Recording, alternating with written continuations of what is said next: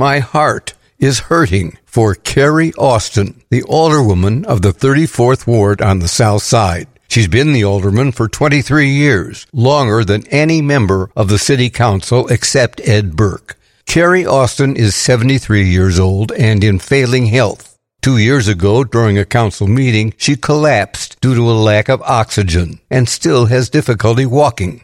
She is being ferociously pursued by federal prosecutors and is now under criminal indictment accused of bribery. Her trial is soon, and if found guilty, she may be sent to prison. Alderman Austin says she's giving up her 23 year career. And oh, what a career it's been. She was appointed alderman by Mayor Daley to replace her husband, Alderman Lemuel Austin, who died of a heart attack.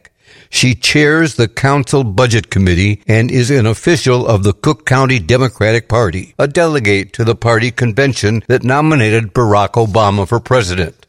Alderman Austin holds monthly town meetings for residents of her ward. She leads efforts to stabilize neighborhoods, enhance economic development, and provide jobs. Her council colleagues address her as the chair, while at home she's the mom of two dozen children, grandchildren, and great grandchildren.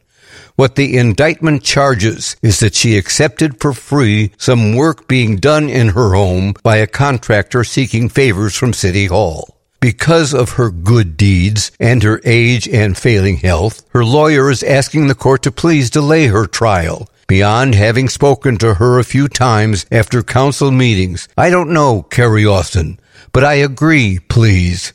Give her a break. I'm Walter Jacobson, and that's my perspective. For more, visit WGNradio.com or download the WGN Radio app.